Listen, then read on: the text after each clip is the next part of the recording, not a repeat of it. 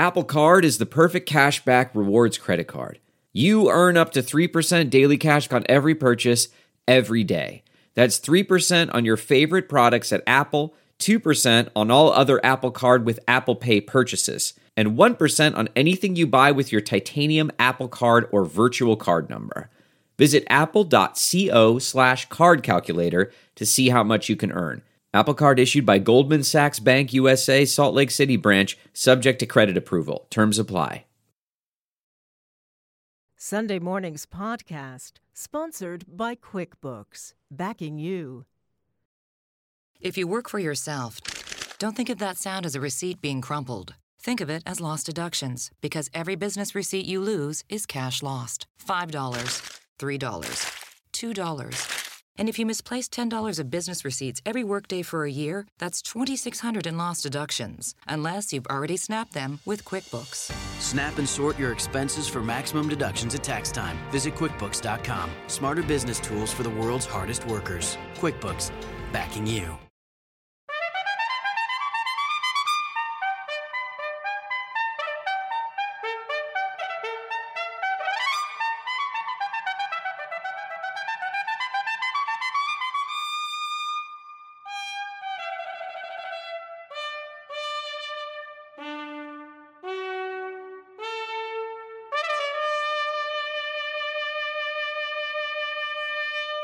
Good morning. I'm Jane Pauley, and this is a special edition of Sunday Morning.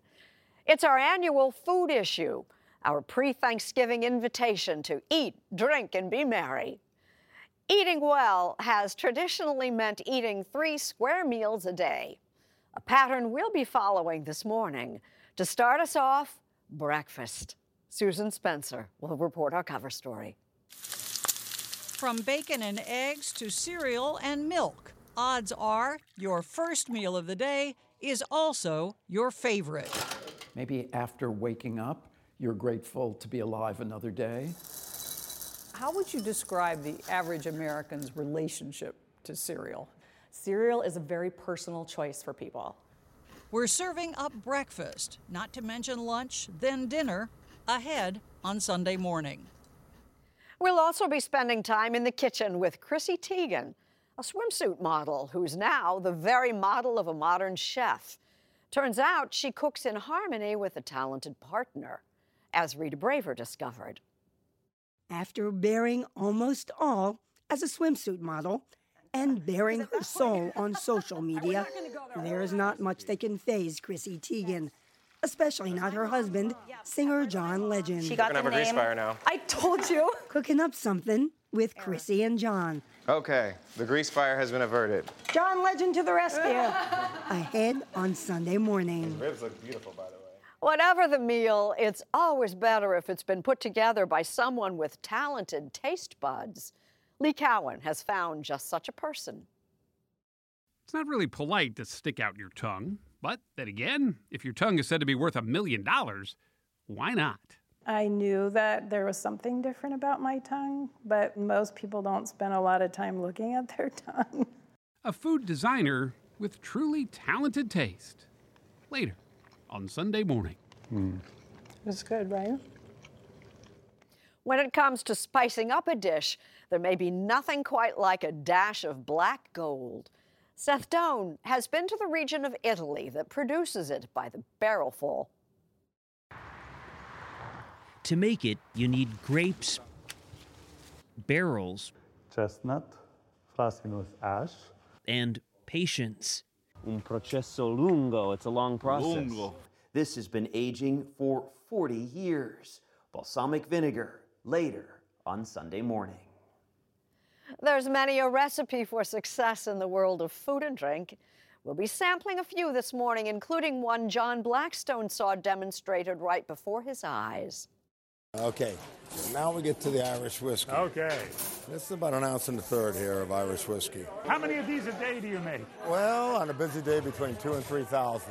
Wow. It takes a lot of Irish whiskey to make a lot of Irish coffee. How a small cafe in San Francisco became the biggest consumer of Irish whiskey on the planet.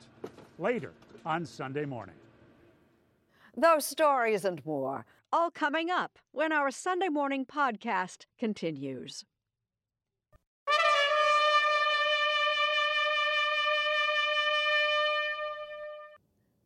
Now serving breakfast. There are plenty of options. So which is right for you? A question we put to our Susan Spencer. For me next batch of Lucky Charms... Will Fulton admits that as a kid, cereal just bowled him over. So did you have a favorite? Lucky Charms was a big one. Cinnamon Toast Crunch. A lot of Rice Krispies, all the varieties. Cocoa Rice Krispies, Rice Krispie Treats. Some 20 years later, Fulton is writing for the website Thrillist, where his childhood passion launched a wild article. The assignment was basically to eat nothing but cereal for an entire week. And sure enough. And so was born a cereal eater.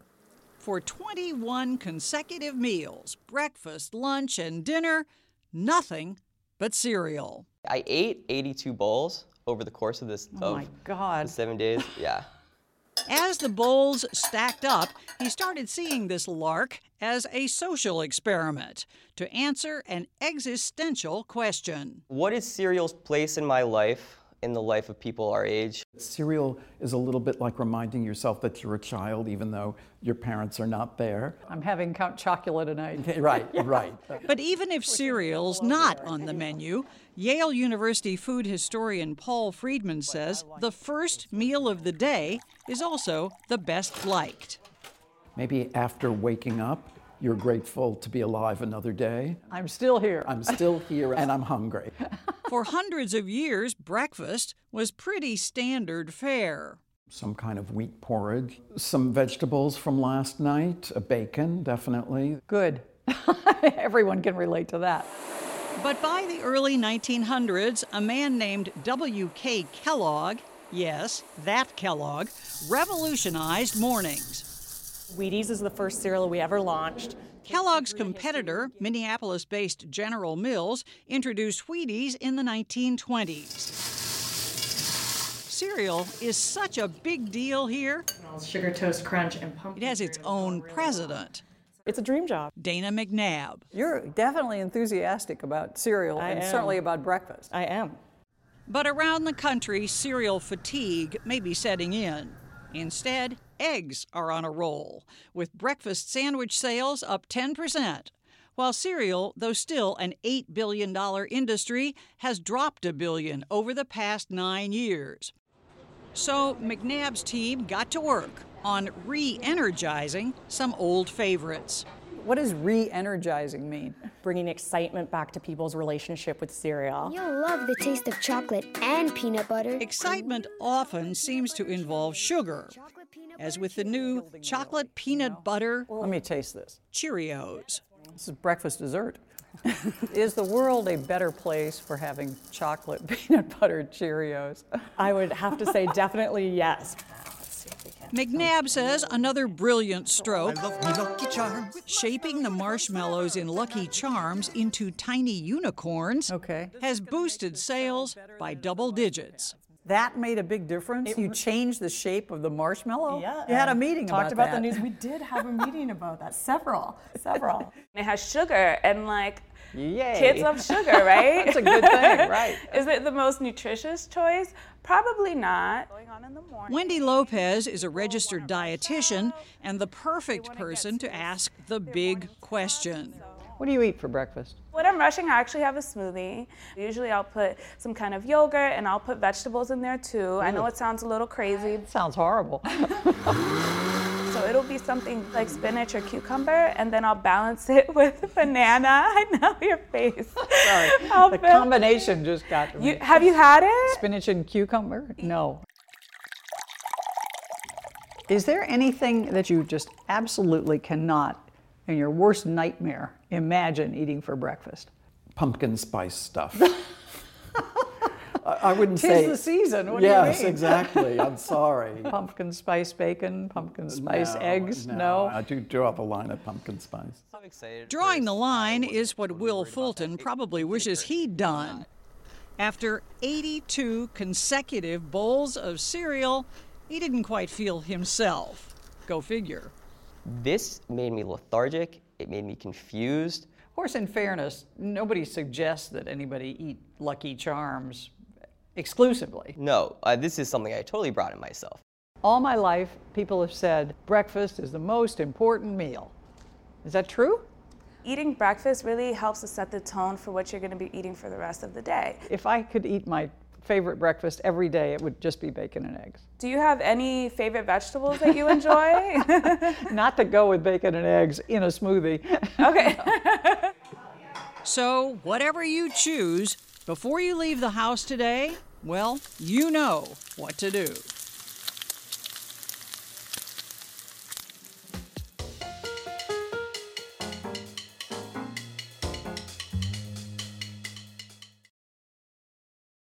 These familiar goodies are probably the very definition of a recipe for success.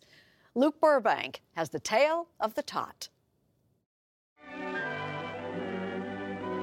Behold the humble tater tot, that staple of American casseroles and cafeterias.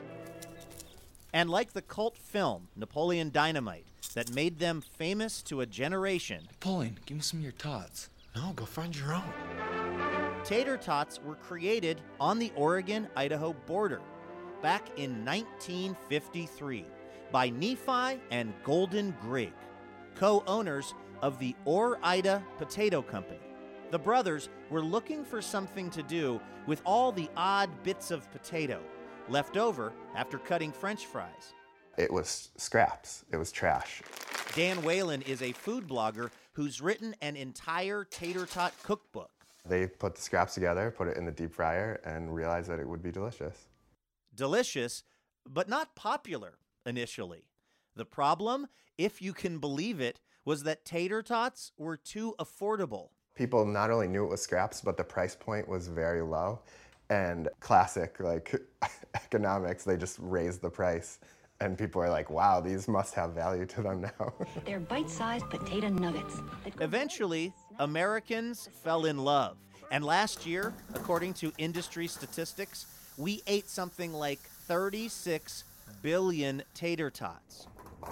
And it wasn't just at bowling alley snack bars either.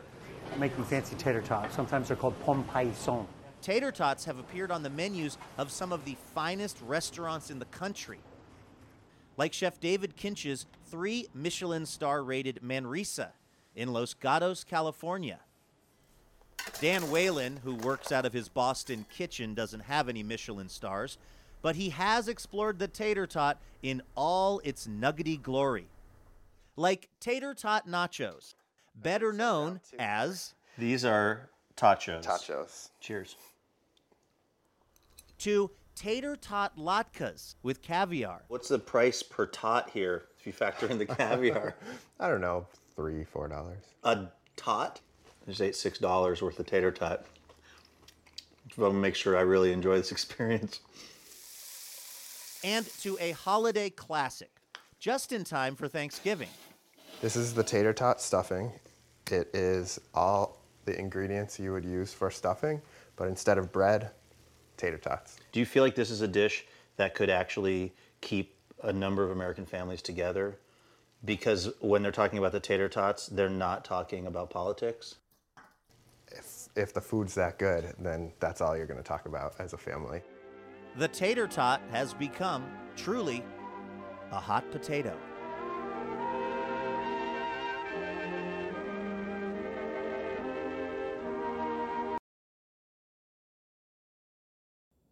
When it comes to seasoning, some like it hot. And to clear the palate, how about a beverage that sparkles? Serena Altschul and Michelle Miller have both sides covered. Celebrities like Natalie Portman. On top of it. It's okay. Tyra Banks. And I got supermodels for you, too, if you want to, like, date any of those girls. And Jeff Goldblum. I like all your gestures.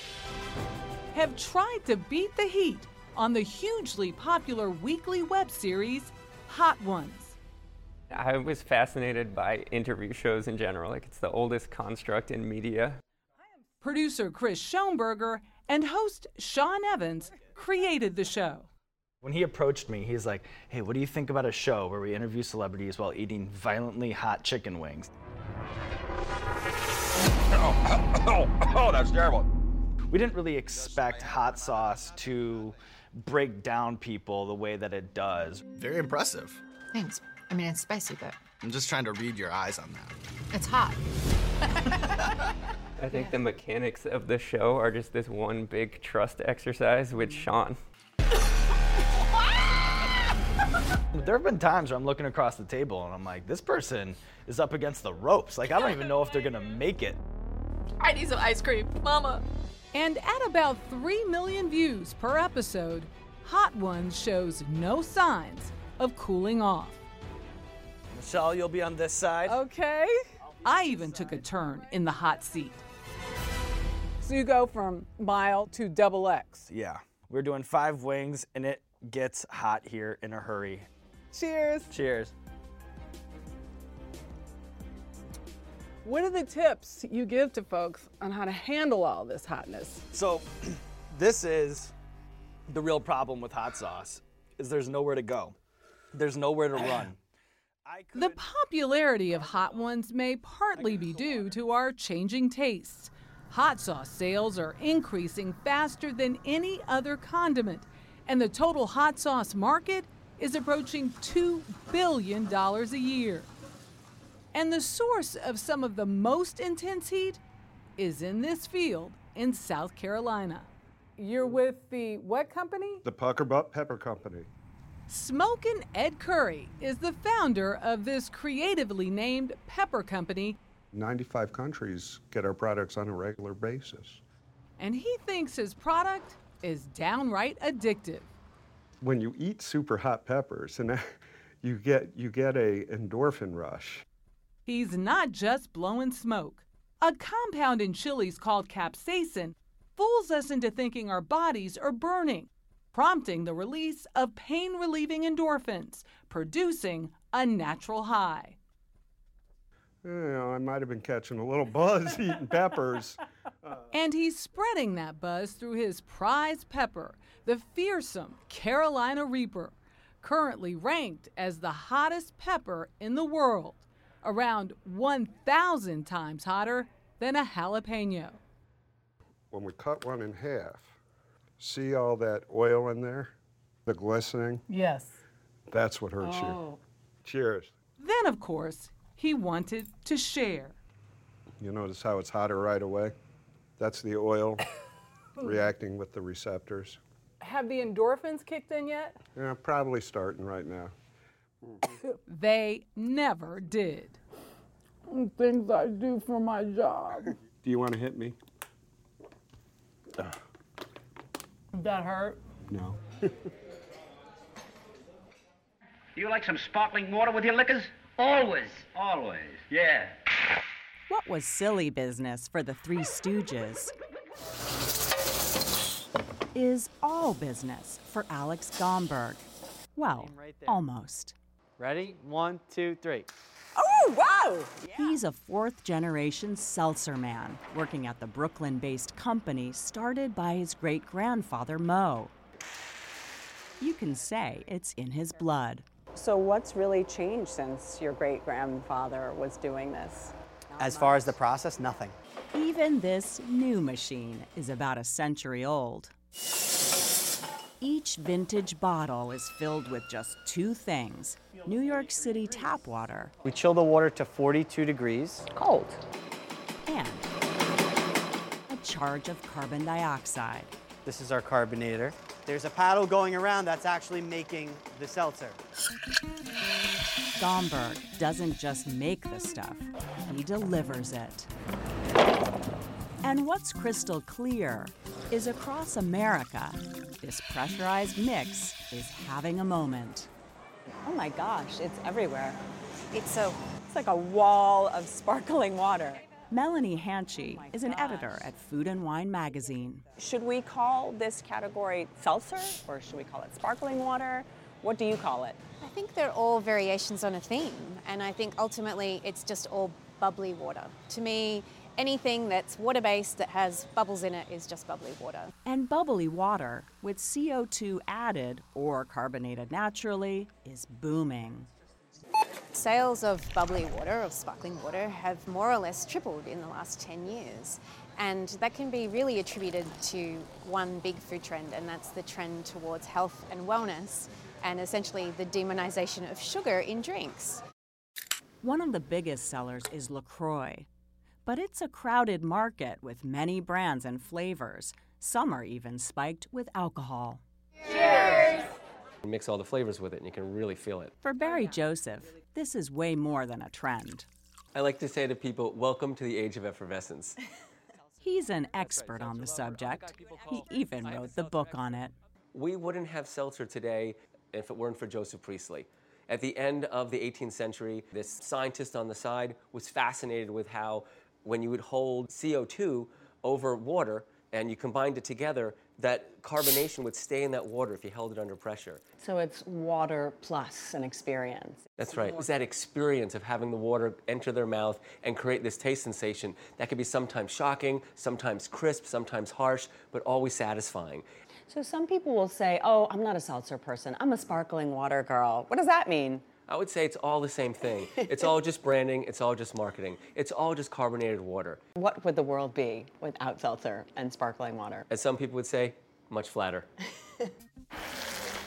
Seltzer, sparkling water, whatever you call it, it's making a splash with all ages, including my 3-year-old daughter, who tried it with milk and chocolate syrup, an old-fashioned treat known as an egg cream. Yeah. Yum? Is that yummy?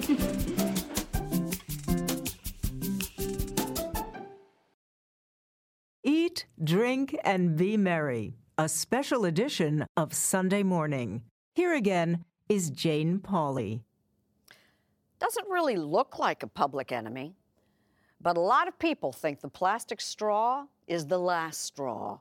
And Tony DeCopel is just back from a town doing something about it. You don't think much about a straw. That is, of course, until it fails you. Try and suck that milkshake through there. It's an effort, right? A lot of work for a little teeny bit. Right. In Seattle, Bob Donegan and his team at Ivar's and Kid Valley restaurants have spent hundreds of hours testing straws. We have paper straws, we have plastic straws from plants. We have all this because millions of plastic straws end up as litter, often in the oceans. Which is why this past summer, Seattle became the largest city in America to address this problem by banning plastic straws in restaurants and replacing them with compostable or paper options. The tourists are amused by this. They think this is a great adventure. What is this about? How come I can't suck your milkshake through this straw? Well, the straws that work aren't compostable, so that's why, it becomes an education opportunity. And if you ask environmental advocate Dune Ives, the straw is only the beginning. So the straw is a symbol. It's a token, as you put it. Yes. It's a symbol of what? It's a symbol of our consumption. It's a symbol of our relationship to single-use plastic that has no end of life. You cannot recycle straws. Ives is executive director of Lonely Whale, an organization that, through social media campaigns like Stop Sucking, has helped portray the plastic straw as something we can do without. Isn't there something to be said on behalf of convenience? As a mom of a 4.5-year-old, I will have to say yes, there is something to be said for convenience. So the question has to become then, how much are we willing to forsake our planet for the sake of a cup of coffee in a to-go container? Thank you. That's a lot of cups. Look at that. Yeah. Are there straws in the bag? Yes. The truth is, the plastic straw is just part of the throwaway packaging involved in eating on the go. 5 drinks, 3 straws? Well, it's got a few more straws in there. 4 straws? 4. 5 straws. That's correct. Perfect. Lynn Dyer has been tracking the anti-straw movement as president of the Food Service Packaging Institute. What's the argument against an outright ban? you're not taking into account any of the considerations for your consumers or your customers. So, for example, what are the alternatives? You know, are there alternatives? It's a question on the minds of more and more Americans. Paper? Usually I ask for a paper straw. Plastic? If you didn't have a plastic straw, what would you use? My mouth. Metal? My metal straw. It's my favorite thing. I have like 20 of them. Metal is also the straw of choice for Dune Ives. So then when you're done with your straw, would you just sort of shake it out? Yeah, a little paper towel. Shake it out, put it back in your bag. It's not a hassle? It's not a big deal. No? But what she really prefers is not using a straw at all. That, of course, might be hard for some folks to swallow. Are you taking money from the mop industry? Because I'm imagining quite a lot of spills in this. The paper napkin industry, definitely. Yeah.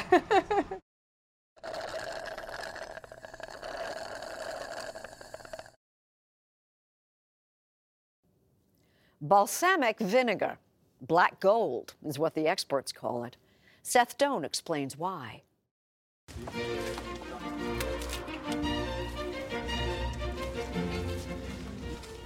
In Italy, this is called the vendemmia, or grape harvest. Yet this Lambrusco varietal won't become a red wine, but something else which could take far longer to mature. Balsamic vinegar truly begins in a vineyard. Rolando Beramendi is a chef, cookbook author, and U.S. importer of artisanal Italian foods. But I think that what is very important is the skin. You see how thick is the skin? It has all the tannins in there. And that gives it color. And that gives it the color. And flavor? As well as flavor. He introduced us to his balsamic supplier, Francesco Leonardi. Normally, he explained, what's harvested today will become a good balsamic vinegar in 25 years. Un processo lungo, it's a long process. I don't think there's a more beautiful product in the whole world like balsamic vinegar. It's called the Black Gold of Modena, this northern Italian city that's also home to some other notable Italian products, Ferrari, Lamborghini, and Maserati. Balsamico can be a luxury product for the table, so valuable that historically it was used as a gift among noble families or as a wedding dowry. It was almost like you were exchanging DNA. By exchanging the balsamic vinegar. Francesco Leonardi, whose family has been at this since the 1870s, explained how they first pressed the spremuta, or grape juice, which is then heated for 24 to 36 hours and put in giant oak barrels for at least 2 years, where it ferments. Then, as it reduces in a process called travaso, it's siphoned into increasingly smaller barrels of different woods. Gelso is mulberry, chestnut, frassino is ash.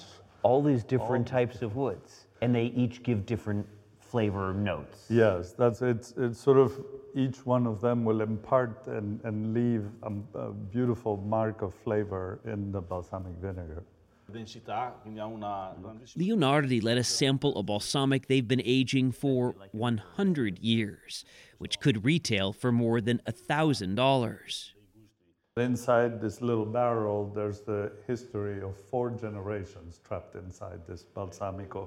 You need many generations at work because this takes so long to make. Certainly, Giovanni Leonardi explained, those secrets are passed on through generations. He added, you can't make balsamic vinegar in a day. Balsamic is so important to this part of Italy that there's a giant sculptured drop of it sitting in a traffic circle, though clearly it's more common at the table. People are going to look at this and say, this doesn't seem like the balsamic vinegar that I buy in the store for $5 or $10. No, it's not. And just like, you know, you can buy a little Fiat 500, you can buy a Ferrari, right? This is Ferrari, the other one is a Fiat 500. Which Rolando Beramendi thinks may be best appreciated simply on a spoon. To me, it just coats my entire mouth with a feeling that no other product gives me. It's more than just the food. It's balsamico.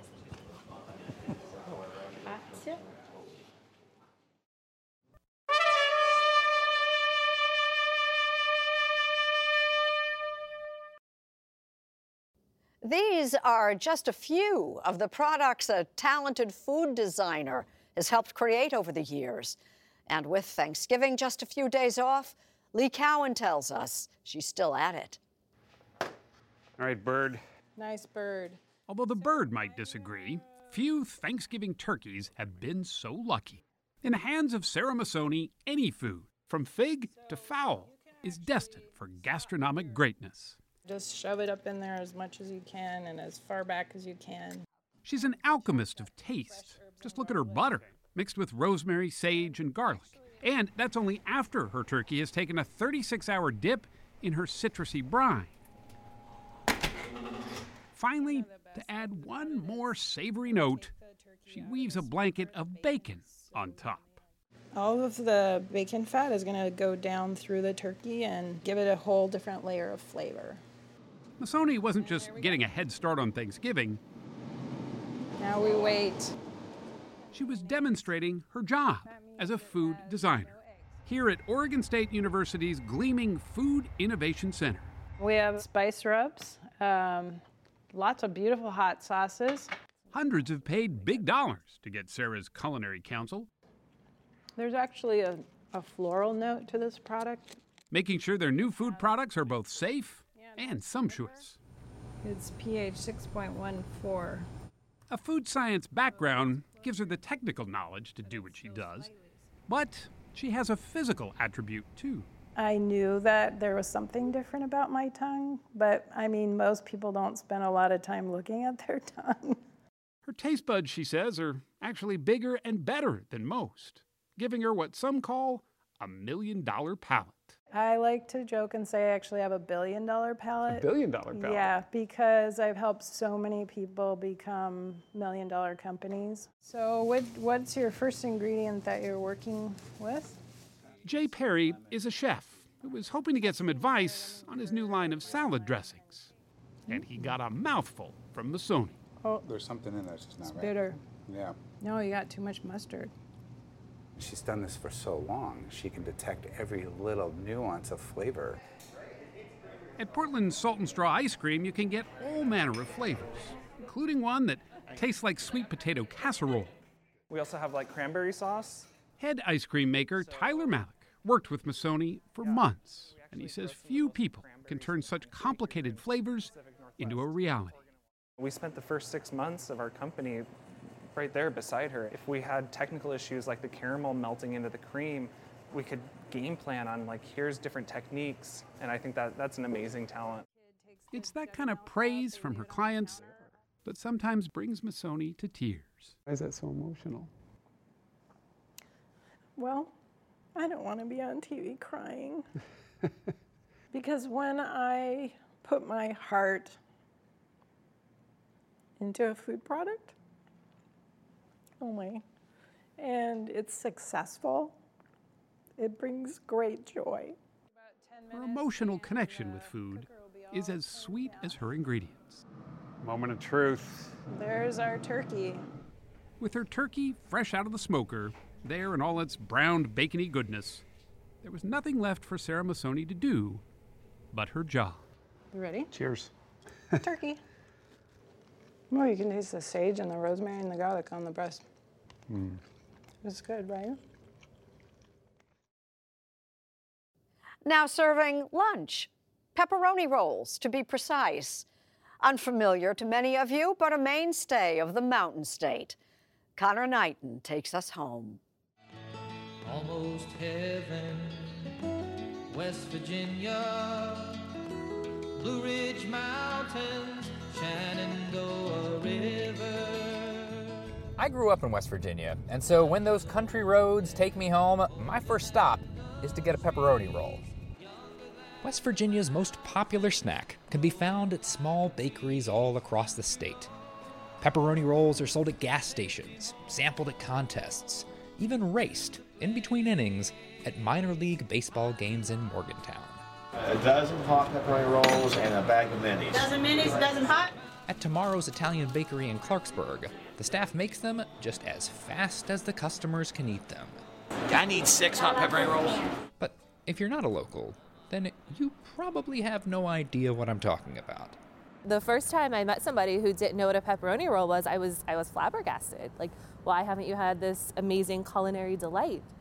Author Candace Nelson grew up in Wellsburg, West Virginia, and has become the state's pepperoni roll expert. She frequently finds herself describing what one is in terms of what one isn't. So oftentimes you'll hear it's a pizza pocket, or it's a hot pocket, or maybe it's a calzone or stromboli, and it's similar to that, but that's kind of stripping away its history. That history dates back to West Virginia's coal mining heyday, when Italian immigrants moved to north-central West Virginia to work in the mines. They ended up bringing their culinary traditions down with them, and the pepperoni roll, which is just Italian bread with pepperoni baked inside, was developed as a convenient, one-handed snack that wouldn't spoil in their lunch pails. It might sound silly, but it's something that's unique to us, and you know, it's from here, made by us. Chris Pallotta is the owner of Country Club Bakery in Fairmont, which was founded in 1927 by Giuseppe Argiro, a coal miner from the Calabria region of Italy, who's generally credited as being the first to sell pepperoni rolls. As he soon found out, more than just miners were craving a snack that was cheap, hearty, and portable. A big part of our business is that they travel so well because it's not real messy. People grab a dozen pepperoni rolls, throw them in the car, and you know, they're all on a vacation, they go to ball games.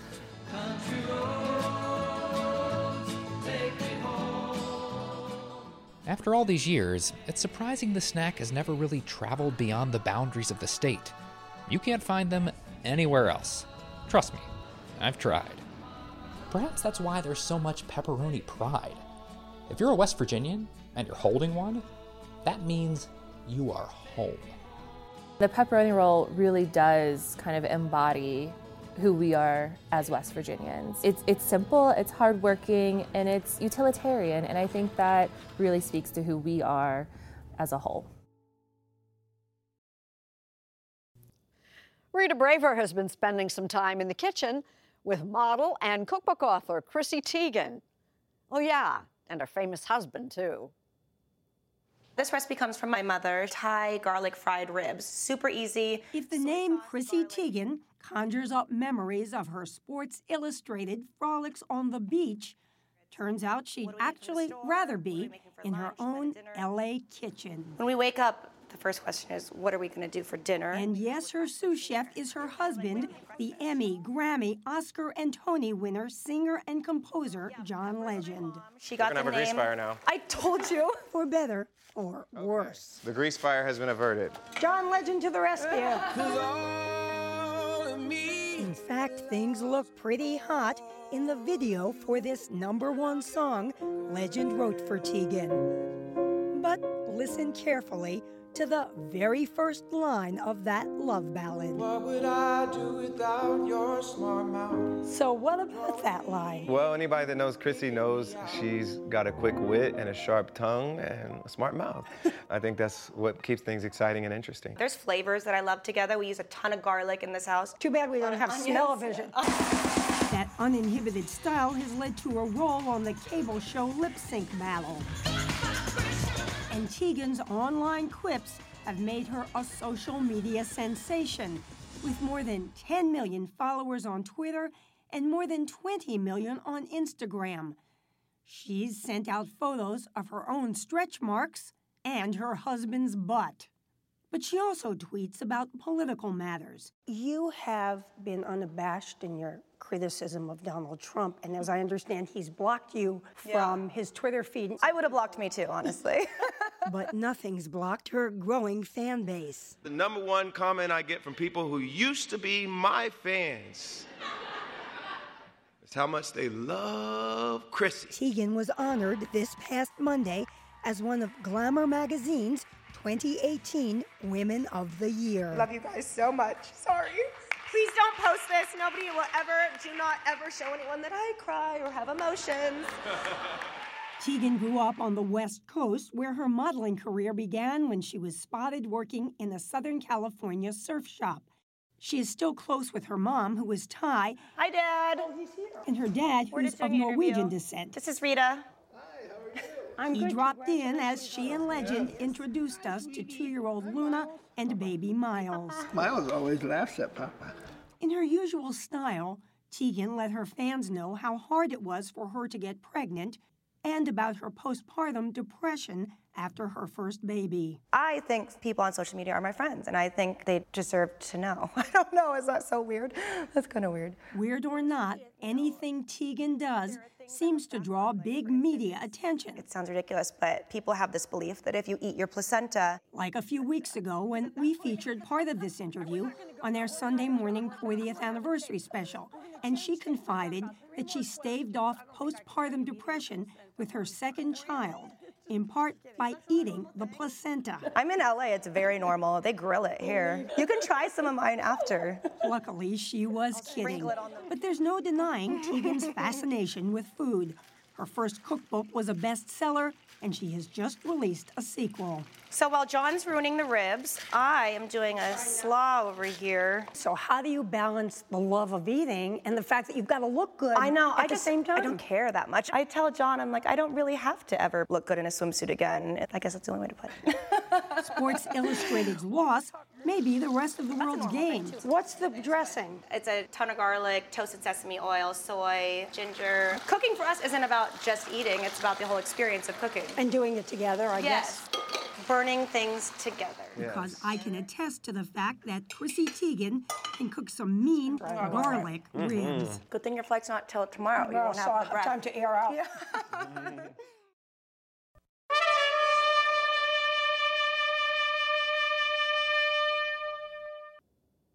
When you talk about eating healthy, few people have a better recipe for living than the man Martha Teichner has been foraging with. After which we'll sample a drink that's the toast of San Francisco with our John Blackstone. There's actually some berries back here. Really? It's like some blackberry. Ooh, I love blackberries. For me, it was fun. Look at that. Something. Yay, blackberries. And all this beautiful sage. But for Chef Sean Sherman, a member of the Ogallala Lakota tribe. We're gonna harvest just a little bit of this stuff, but we're gonna leave a little bit of tobacco down first. It's just kind of a prayer and offering. Foraging in the Minnesota countryside. So this is milkweed. Is like a spiritual return. That's a huge sunflower. Yeah, we can actually cook that too. To a time when Native Americans lived on the plants and animals that grew wild. You can steam it, you can boil it. Across a country that was theirs. This is amazing. It's like a field of magic. Yeah, there's a lot here. We're gonna make a little bit of a kind of a wild soup. Sherman is on a mission to celebrate and showcase native cuisine and give the past a future. You can throw a dart at a map of North America, and wherever it lands, there's going to be culture, history, food, people, and flavor to play with right there, and so many stories to tell. You can write a book. He's done just that. The sous chef's Indigenous Kitchen won this year's James Beard Award for Best American Cookbook. Sherman spent a couple of decades cooking in fancy kitchens around Minneapolis before deciding to apply what he knew to native foods. The Sous Chef is the name of the catering company he started in 2014. It's fun to put artistry on the plates and make food look pretty, but it's really about having these food pieces tell their story, because we think about our grandparents and our great-grandparents and the foods that they ate. And for a lot of Native American peoples who were removed from their foodways, they started to lose a lot of those stories. When European settlers seized their lands, when their bison were killed, and poverty corrupted their diet. So if you look at the epidemics that we have in health crisis on Native reservations, so you see immense amount of type 2 diabetes, obesity, heart disease, all these things based off of a bad diet. So it just really shot me on a path to try to figure out what were my Lakota ancestral foods. Which is why Sherman is taking his recipes for healthy traditional food to reservations, including the Prairie Island Indian community southeast of Minneapolis along the Mississippi River, home to members of the Dakota Nation. You just get what you can reach. Just throw them in a bowl. This may not look like a political statement. Enlisting kids from the tribe to help him gather and cook foods their ancestors ate. Yeah, that's fine, because we'll save these seeds because we can grow them next year in the garden, okay? but it is. He says he's decolonizing their diet. Not on the menu, beef, chicken, refined sugar, dairy products, wheat flour, foods brought by European settlers. So tonight we have cedar braised bison with wild aronia berries that we harvested. Enjoy. Sean Sherman's goal, not just to produce a healthy meal. I'm glad you're doing it. Thank you. But to feed the soul of a nation. What do you guys think of the dinner? Having this chance to impact communities, all of my being poured into it. You know, I really feel it, and I am gaining a voice that we're able to share to help others have a voice. Does that feel pretty good? It feels great.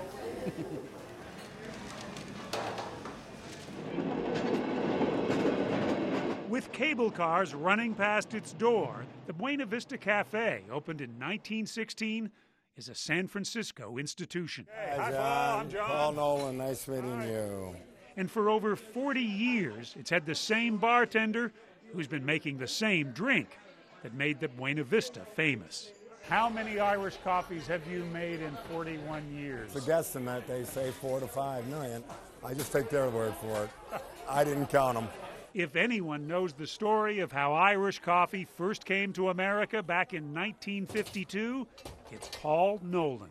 Yeah, the original recipe came from Ireland. The inventor, he gave the recipe to the beat writer for the Chronicle, Stanton Delaplane. So Stanton Delaplane, who brought Irish coffee from Ireland to here, he was a newspaper guy. He was a reporter. So is it proper for me to say that maybe a news reporter is the originator of Irish coffee in America rather than a bartender? Well, let's just say he conveyed the recipe to the right source.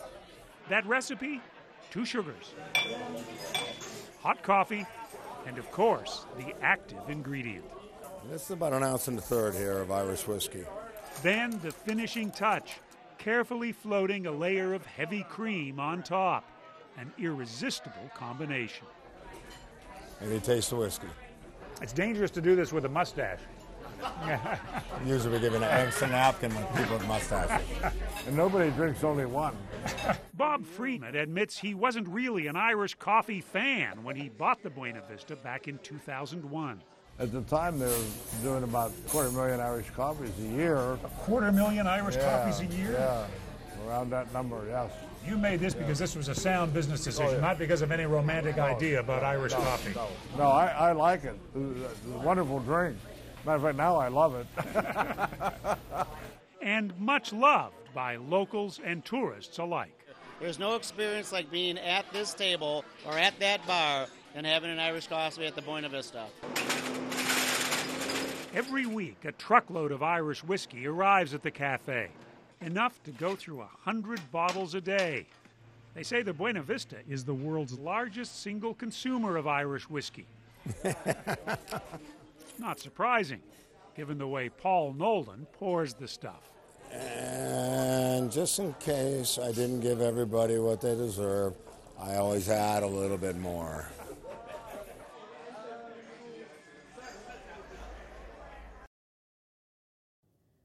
When it comes to food issues, our Jim Gaffigan is all in. Food.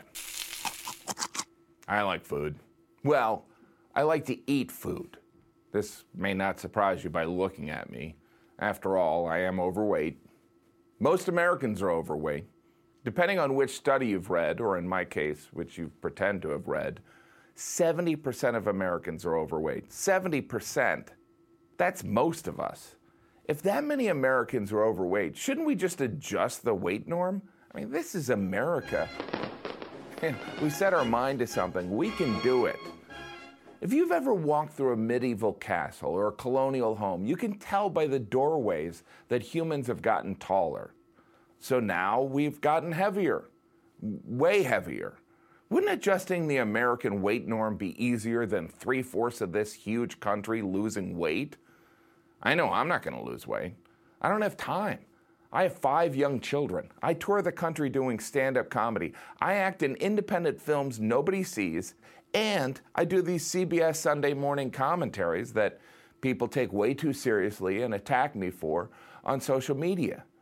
Combine all these activities with my major commitment to what only can be described as violent, abusive eating, I don't have time to lose weight. I don't have time, but more importantly, I don't have the interest. So if 70% of Americans are overweight, that must mean that 30% are underweight. What about these people? These poor, thin, healthy people. They need our help. 30%? Ugh. That's like an epidemic. We should help them by shaming them. I don't care if they can't help it. It's disgusting. Anyway, I gotta go to brunch. I'm Jane Pauley. Thank you for listening. And please join us again next Sunday morning.